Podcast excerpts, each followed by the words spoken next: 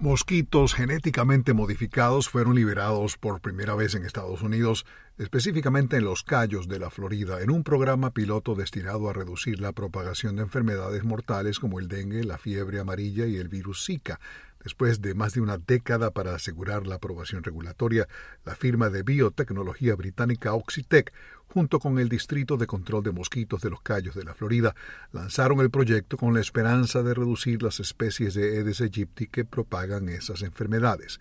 Si bien Oxitec y las autoridades locales tienen grandes esperanzas en el programa, a los residentes locales y los grupos ambientalistas les preocupa que no se sepa lo suficiente sobre los efectos a largo plazo de la nueva tecnología. Solo las hembras Aedes aegypti pican y propagan la enfermedad.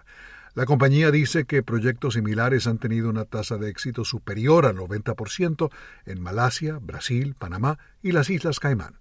Alejandro Escalona, Voz de América.